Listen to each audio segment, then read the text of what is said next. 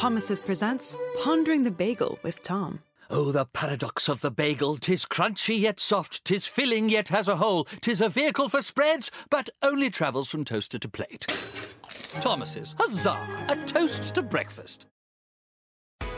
And a good Thursday morning to you. New clues on a possible cause of Hawaii's devastating wildfires. Yeah, with signs of hope slowly emerging. Good morning. It's August 17th. This is today. Fire starter video now showing down power lines sparking a blaze just hours before the tragedy on Maui. This as work to find and recover more victims moves forward and a key road is reopened, clearing the way for more help to arrive. We're there live. Midair scares, alarming video showing the engine of a Southwest Airlines plane in flames moments after takeoff. While on a flight from Miami, the pilot suddenly collapses and dies. His crew safely landing that plane. Both incidents now under investigation. We'll have the very latest. Extreme weather, tens of millions other new heat alerts this morning from the Pacific Northwest down to the south. Severe storms expected across the Midwest and the Northeast. Al's tracking all of it. Shark Watch officials increasing patrols, even holding rare drills on New York beaches after a string of attacks. You can't let go until help arrives. This morning, the new steps to keep swimmers safe heading into a busy summer weekend. All that plus fighting back. Attorneys for the family at the center of the blind side speak out for the first time. These people are truly devastated. I mean, this was their son why they say Michael Oher knew the truth years ago. And solid gold, the summer's biggest blockbuster, smashes another huge box office record, proving we're all just living in a Barbie world. Today, Thursday, August 17th, 2023.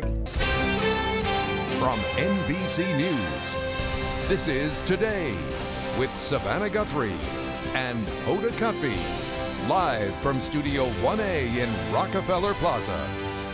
Well, hey there. Good to see you. Good morning. Welcome to today. So glad you're joining us on this Thursday morning. Savannah's a little under the weather. She'll uh, likely be back tomorrow. Yes. But wow, the Barbie movie beating what? Harry Potter, beating Batman, Batman yeah. beating them all. Uh, I think I, I, think I may be one of the only people who well, hasn't seen it yet. I haven't either. Oh, so, oh, good. well, you're in good company. All right, but we are going to begin again this morning in Hawaii, and new details coming in on those tragic wildfires. The death toll climbing overnight. Now the number at 111. And consider this just 38% of the destruction area has been searched. Meanwhile, some newly surfaced video has a lot of folks wondering if this could perhaps be the moment that led to at least one of those fires spreading. If you look closely there, you can see the flash from a tree falling on a power line. And this morning, there are growing calls for an independent investigation into what caused this disaster. NBC national correspondent Miguel Almaguer is right there in Maui with the very latest. Miguel, good morning. Hoda, good morning. As the search and recovery continues just down the road from here, President Biden's expected to visit Maui on Monday. Of course, he'll meet with first responders and victims of the wildfire. All of this comes as that new video emerges showing perhaps the first of multiple wildfires here on the island that may have been sparked by down power lines. The power company coming under more scrutiny now. This morning, potential new signs about what may have sparked Maui's devastating wildfires. This surveillance video from the night before showing a sudden flash, later turning into fire in the morning. It's windy, and then there's a flash, and I think right. that's when a tree's falling on a power line. The the power goes out, our generator kicks in, the camera comes back online and then the forest is on fire. While the official cause of the island's blazes is still being investigated, data from Whisker Labs shows 34 major electrical incidents on the power lines around Lahaina that same night. There is video evidence of the very first fire starting in the middle of the island. Uh, and we literally have coincident data, simultaneous data that shows an explosion on the grid. Hawaiian Electric didn't specifically address that data or the multiple lawsuits, but said in part, We know there is speculation about what started the fire, but the causes haven't been determined. With remains of more than 100 bodies recovered, most of them just ash, officials fear more than a thousand are still unaccounted for. Overnight, the names of three more victims released, all seniors, including 90 year old Virginia. Virginia Dofa. But as more of the victims' names are released, the latest briefing by authorities turning confrontational when they were questioned about their competency and transparency in the fire's aftermath. You can look here and see if you can trust me. As tensions rise, we're learning more about the victims who have not officially been named, like Frank Trejos. Frank was escaping the blaze with his best friend, retired firefighter Jeff Bogar, when fire surrounded them.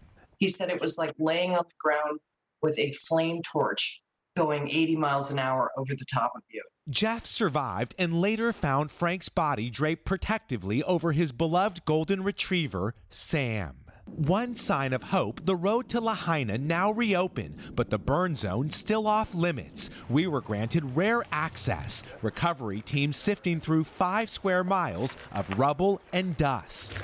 This is the area where the active search is underway. It's a shopping center with coffee shops where people may have been enjoying their day when the wildfire broke out mounting questions as families look for closure from the debris field that's also hallowed ground. The power company CEO has also pushed back on criticism that the power company should have cut off electricity to the island as those wind speeds picked up and the fires first broke out. They have said that doing so could have caused some serious problems for people with medical issues who depend on power, as well as water pumps that are needed to be powered by electricity, Hoda. Oh, and well, uh, on top of that, there were lots of concerns that residents had about the sirens, why sirens did not sound off when the fires broke out. And officials finally addressed that. What'd they say? Yeah, Hoda County officials said that they did not sound the sirens because typically those are used for tsunami warnings, and that may have actually pushed people away from the coastline into the hills where the fire was burning. They say that would have been a major risk here. They stand by their decision as of now to not sound those sirens, Hoda. All right, Miguel Almaguer for us there in Maui. Miguel, thank you. Turning now to those mid-air scares for two groups of plane passengers. One of them caught on camera at the airport in Houston. Take a look here. You can see the engine of a Southwest plane in flames shortly after takeoff. NBC's Tom Costello covers aviation for us. Tom, what do we know about what happened here? This looks like a compressor stall, Craig. That's when a, a, an engine essentially backfires. There's an air imbalance in the engine, so it spits out fire off of the off the backside. It shakes the aircraft. Really, not a significant risk to the aircraft itself. The pilots needed to shut the engine down, which they did, and then land. That was one incident. The other one, we had a pilot die mid-flight. Southwest an emergency. This was the terrifying moment for passengers aboard a Southwest flight Tuesday night as flames shot out one of the aircraft's engines shortly after leaving Houston's Hobby Airport. The flight bound for Cancun forced to turn back. 307, you still have uh, one engine shut down, is that correct? We have the ready to shut down. The plane made a successful emergency landing in Houston the passengers' lives were not in imminent risk. This is an abnormal situation, but it's one that we train for. FlightAware data shows the plane was only in the air for about 27 minutes before making the emergency landing. Southwest tells NBC News the plane experienced a mechanical issue shortly after takeoff and that a different aircraft continued the flight to Cancun. And from one flight scare in Houston to another in Miami, after one of three pilots aboard a LATAM flight en route to Chile died mid flight from a medical emergency. Two other pilots on board diverted the plane to Panama for an emergency landing, according to the airline. Passengers on board applauded the flight crew for landing the plane safely and expressing their gratitude again in the airport. LATAM tells NBC News all of the necessary protocols were followed to try to help and save the pilot, who had been with the airline for 25 years. There's a lot that goes on in preparation for these abnormal circumstances to protect passengers. And as a passenger, that's probably one thing we can rest assured of and take in comfort when we do experience something like this. The FAA requires airlines to carry emergency medical kits on board. They include some drugs, an, an external defibrillator, oxygen, for example, stethoscope. But there's not much you can do if somebody is really in a very, very critical state like that. Craig, back to you. All right, Tom Costello for us there at Reagan National. Tom, thank you. The Georgia prosecutor leading the election interference case against former President Donald Trump and his 18 co-defendants is looking to start the trial in early March. Fulton County District Attorney Fani Willis proposed a March 4th trial date, the very next day, by the way, March 5th is Super Tuesday when voters in 15 states will cast their ballots for the Republican presidential nomination. Trump and some of his closest allies were indicted on felony charges Monday in connection with efforts to overturn the 2020 presidential election results in Georgia. And now to the migrant crisis, sparking new battles far from the southern border. Here in New York, the mayor says an unprecedented surge of asylum seekers has left the city at a breaking point. But this morning, that mayor is facing new criticism from the state's governor.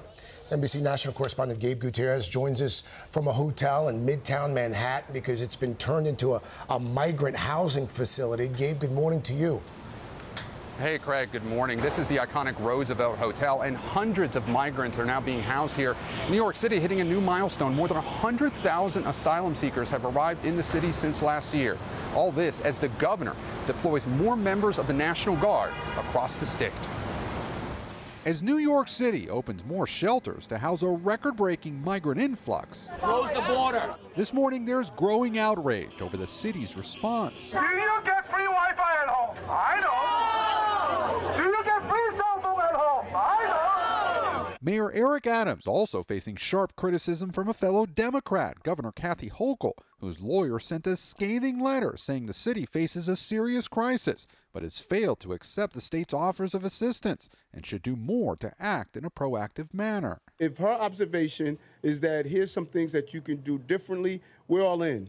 But by law, New York City is required to provide temporary housing to anyone who asks for it. And it's hit a new milestone 100,000 migrants arriving here since last year. More than 58,000 are now in shelters.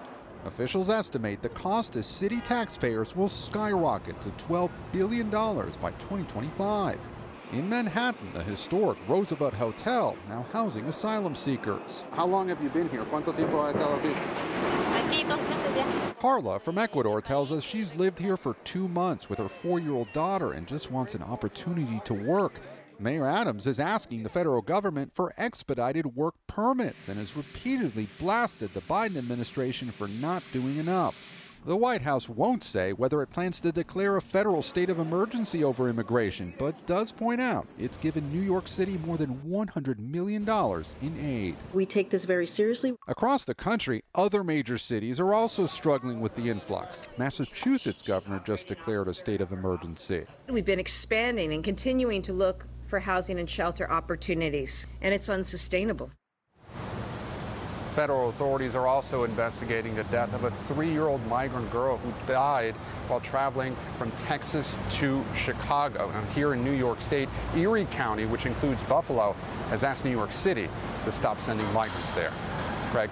Gutierrez for us here in New York. Gabe, thank you. A federal appeals court yesterday imposed restrictions on the abortion pill mifepristone, but the ruling will not take effect until the Supreme Court makes a decision about the case. The U.S. Court of Appeals ruled that the FDA did not take safety concerns into account when it loosened access to mifepristone in 2016. If the Supreme Court upholds the ruling, women will no longer be able to obtain the abortion pill through telemedicine appointments and by mail. Patients would have to receive a prescription straight from a doctor. Also, this morning, California Senator Dianne Feinstein is at the center of a new legal battle. In a lawsuit filed on her behalf, the 90 year old accuses the trustees of her late husband's estate of financial elder abuse, claiming they failed to pay her the millions of dollars she is due. NBC's Ryan Nobles joins us from Washington with details on this one. Ryan, good morning.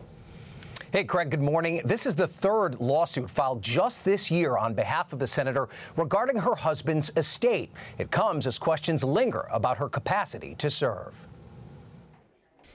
Dianne Feinstein, the 90 year old political icon, already facing public questions about her age and health, now at the center of a personal lawsuit filed on her behalf by her daughter Catherine, aimed at the trustees of her late husband's estate.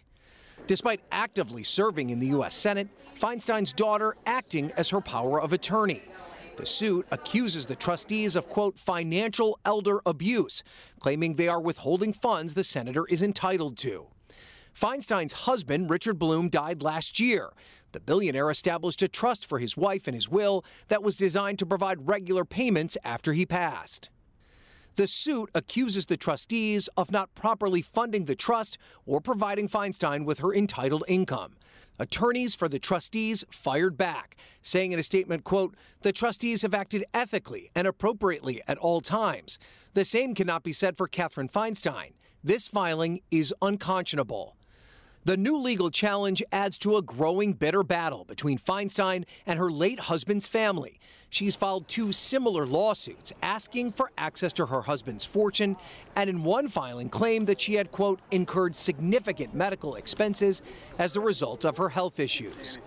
Feinstein's health has come under scrutiny after she missed three months of work in the Senate while recovering from a bout with shingles.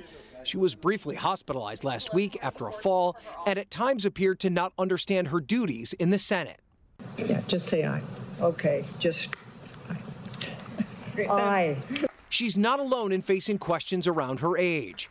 GOP leader Mitch McConnell recently froze during a press conference, leading to concerns about his health. It's a pitiful thing to watch. Uh, we're really good people, both sides of the aisle, really deteriorate to the point where they're just a, a shell of what they former were. But the voters know that. Now, Feinstein has resisted all calls to step down. She's pledged to serve the balance of her term, which ends at the beginning of 2025. Her office declined to comment on this lawsuit, and a spokesperson for Feinstein said that she was preoccupied when she appeared to be confused during that Senate vote last month. As for the incident involving Senator McConnell, his staff had said that he was feeling lightheaded at the time, but noted that he returned to answer reporters' questions. Craig? All right, Ryan Nobles from the Hill there. Ryan, thank you. Residents in Canada's Northwest Territories were ordered to evacuate overnight as wildfires closed in on the capital city of Yellowknife. Government leaders told those in high risk areas they should leave as soon as possible. The fire burning about 10 miles outside of the city. It's expected to reach the capital's outskirts by the weekend. Canada has seen a record number of wildfires this year. There were more than 1,000 active wildfires burning across the country this week alone. And we feel that a lot yeah. here in the United States as well. And meanwhile, mm-hmm. millions of folks here facing a new round of heat, a mm-hmm. new round of storm threats, coast to coast. Mr. Roker standing by with that first check of the forecast. How are we doing now? Well, good morning, guys, and good morning to you. And uh, unfortunately, we're still talking heat, spe- stretching from Louisiana all the way to Montana. 51 million people under heat advisories and heat watches. Look at some of these temperatures today. We may see records in Baton Rouge, Corpus Christi, Texas, Dallas, El Paso, all the way to Phoenix. Then for tomorrow, that starts to expand to the east. Pensacola may break a record. Same in New Orleans, Waco, down to McAllen, up to Lubbock and Wichita Falls. And this stubborn heat dome is going to intensify. It's actually going to move to the north and to the east this weekend and shift, as we said, up to the north, all the way up to Minnesota. Minneapolis, but into early next week, into the low 90s. St. Louis, mid 90s, triple digits for Jackson. Wichita is going to see triple digits as well. And Denver will see temperatures in the high to mid 90s. And look all the way to by August 26, still warmer than average from Florida all the way into the mid plains. And unfortunately, drier than average in those same places. So we're going to be worrying about some fires starting to crop up. We're going to watch that carefully. And that's your latest weather. Guys? All right, Al, uh, thank you. Coming up, Kaylee Hartung has the newest twist in the blindside legal battle that's erupted this week. Hey, Kaylee. Hey, good morning, guys. Michael Oher's lawsuit centers on this stunning concept that the blind side was based on a lie. Well, now the Tuohy's family lawyers are calling him out and challenging that strongly. Coming up, we will tell you where they have gone to dig up his own words to use against him. Also had this morning new patrols and new preparations as well. Shark attacks, shark sightings in many places. They're on the rise. So this morning, an inside look at what's now being done to keep swimmers safe in these final weeks of summer. But first, this is today on NBC. When you're hiring, the best way to search for a candidate isn't to search at all. Don't search, match with Indeed. Indeed is your matching and hiring platform with over 350 million global monthly visitors, according to Indeed data, and a matching engine that helps you find quality candidates fast. Use Indeed for scheduling, screening, and messaging to connect with candidates faster. Plus, 93% of employers agree Indeed delivers the highest quality matches compared to other job sites, according to a recent Indeed survey. Leveraging over 140 million qualifications and preferences every day, Indeed's matching engine is constantly learning from your preferences. Join more than 3.5 million businesses worldwide that use Indeed. Listeners of this show will get a $75 sponsored job credit to get your jobs more visibility at Indeed.com slash today. Just go to Indeed.com slash today right now and support this show by saying you heard about Indeed on this podcast. Indeed.com slash today. Conditions apply. Need to hire? You need Indeed.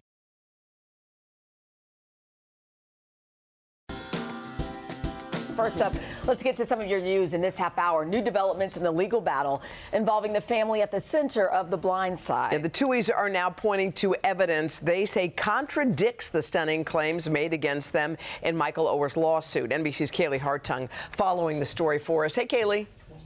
Hey, good morning, guys. It is a Hollywood ending gone bad. And despite the feel good movie and the images of the Tuohys cheering Oher on during his football career, we're now hearing the relationship between them has been fractured for nearly a decade, as the Tuohys are quite literally taking pages out of a book Michael Oher wrote that they say discredit his accusations. The family whose story inspired the hit movie The Blind Side is fighting back against what they call the outlandish claims Michael Oher has made against them. These people are truly devastated. I mean, this was their son after the former NFL player filed a lawsuit claiming he only learned six months ago that the Tuohys hadn't adopted him in 2004 and instead established a conservatorship that he now wants to terminate.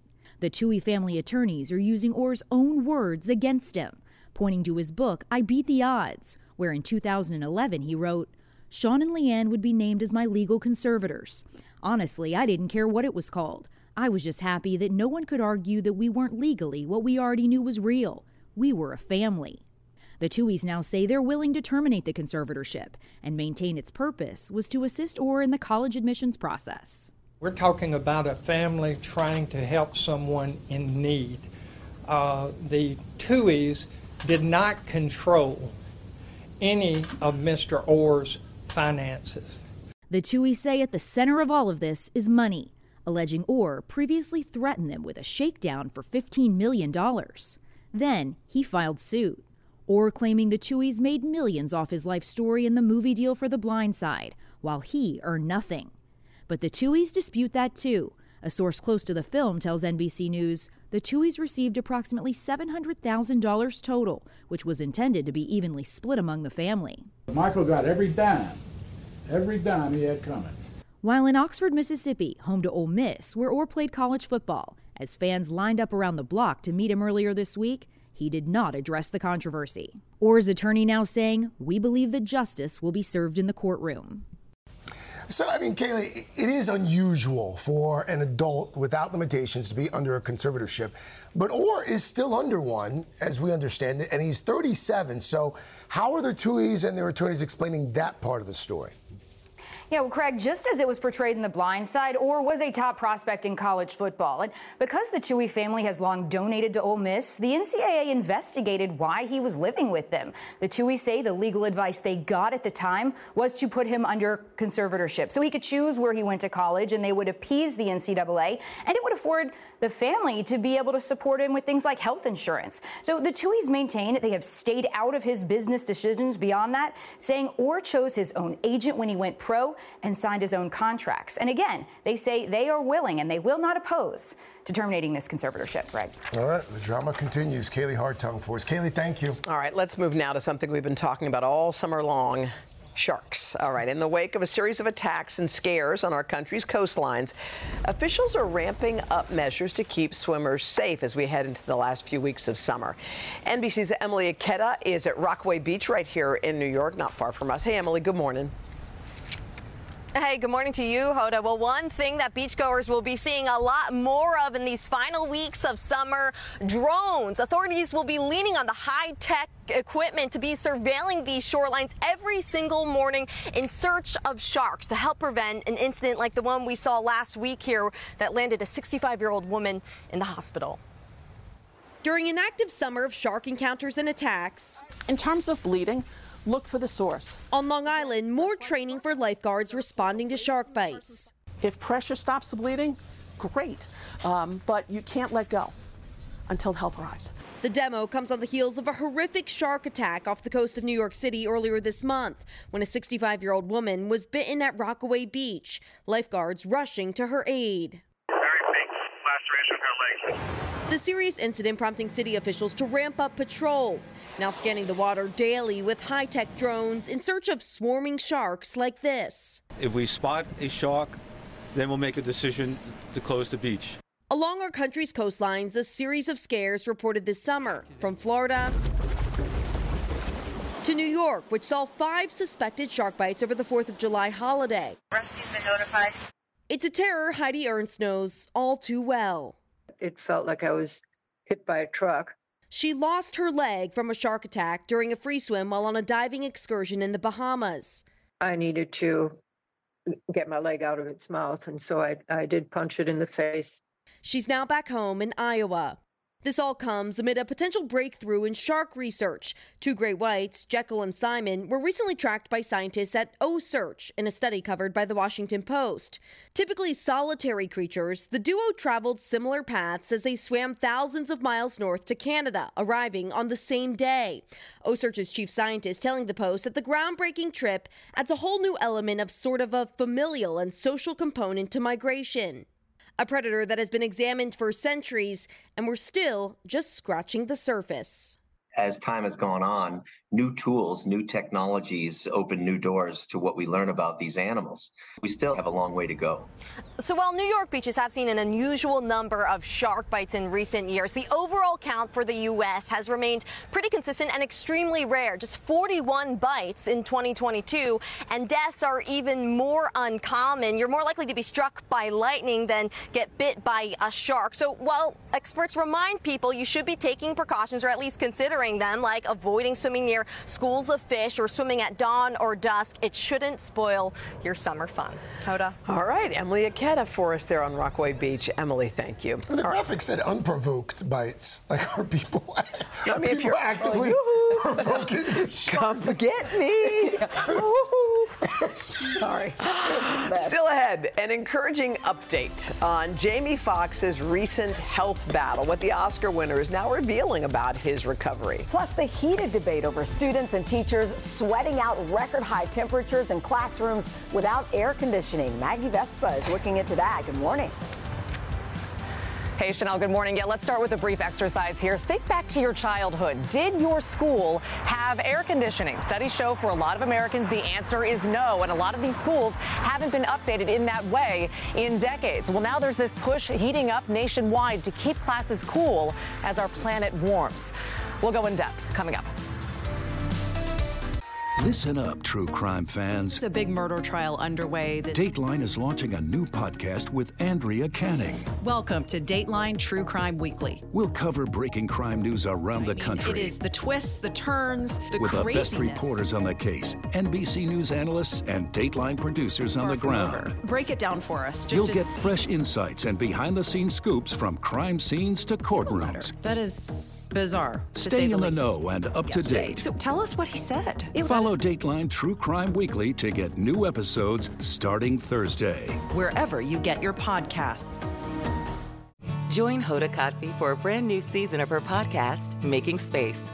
For season five, I am making space to talk to people who are providing a sense of hope and inspiration when life changes course. Uplifting conversations with inspiring individuals like NFL legend Drew Brees, singer songwriter Ziggy Marley And today's show co anchor Savannah Guthrie as you have never heard her before.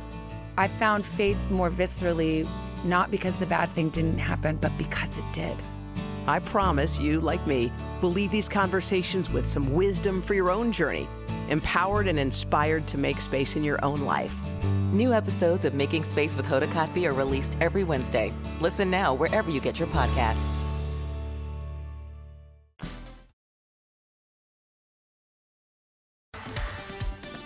Back now, coming up on 742 with In Depth today and this morning, the nationwide push to keep kids cool as they head back to school. Yeah, after a summer of record smashing heat waves, districts all across the country are scrambling to install air conditioning systems. Progress is being made in certain places, but some teachers are fed up and they are taking legal action. NBC's Maggie Vespa joins us now from St. Paul, Minnesota, a place that usually worries more about snow than heat. Maggie?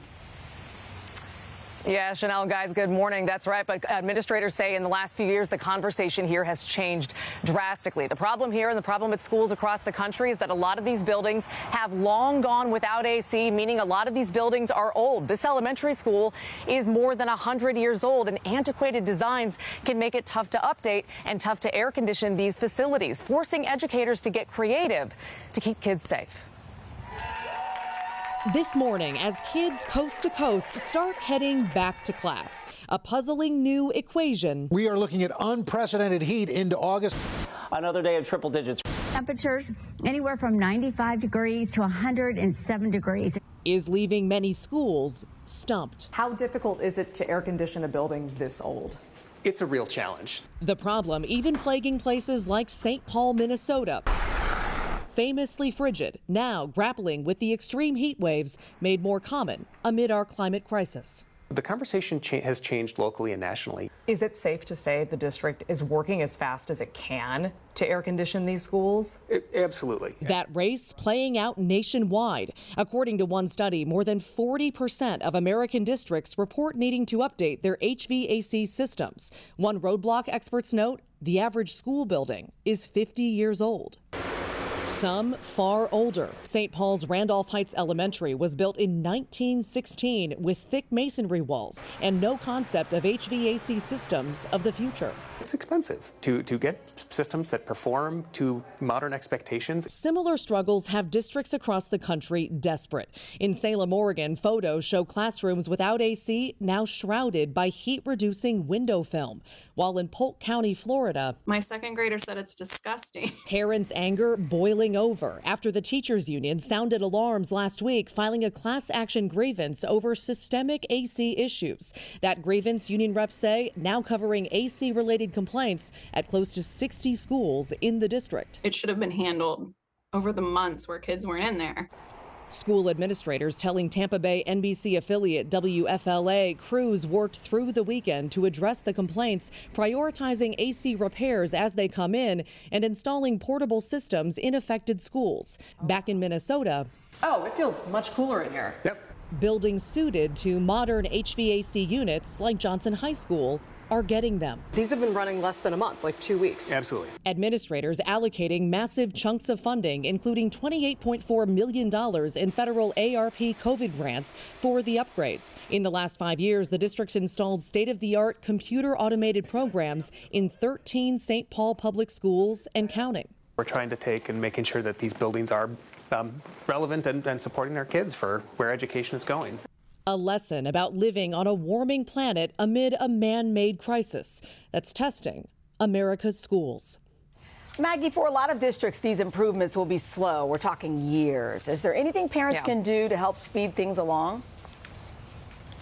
Yeah, definitely. Educators say parents can become advocates in this issue like they do in others. Among the uh, recommendations that we saw, they say ask if your teacher, if your child's teacher is keeping a log of the temperatures inside that classroom, because that can obviously help when reporting the problem later on. Also, they say ask more broadly if your school has a plan to kind of move kids around if things get too stifling in their classroom, maybe to other classrooms or air conditioned larger spaces like gyms or cafeterias. And finally, they say if all else fails, guys, good old fashioned fundraising for fans or portable AC units can help while schools come up with longer term solutions. Yeah, it's tough Sheinelle. for the kids to learn when it's so hot like that. It's a distraction. Mhm. Thank you, Maggie.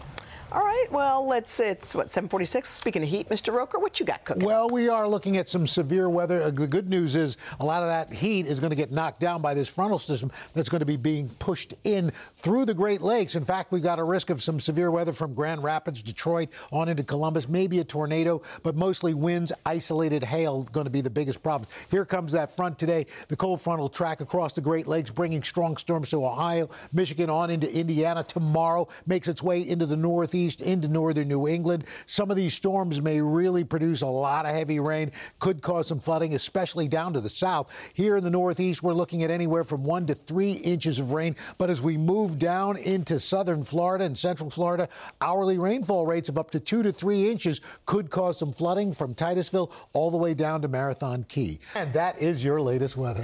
Thank you, Al. But first, this is today on NBC. All right, coming up, move over Batman. We'll tell you about the newest record that Barbie just crossed off her growing list. Also, creative ways to lower those back to school shopping bills. We're going to tell you how you can perhaps even score some free school supplies as well. But first, this is today on NBC.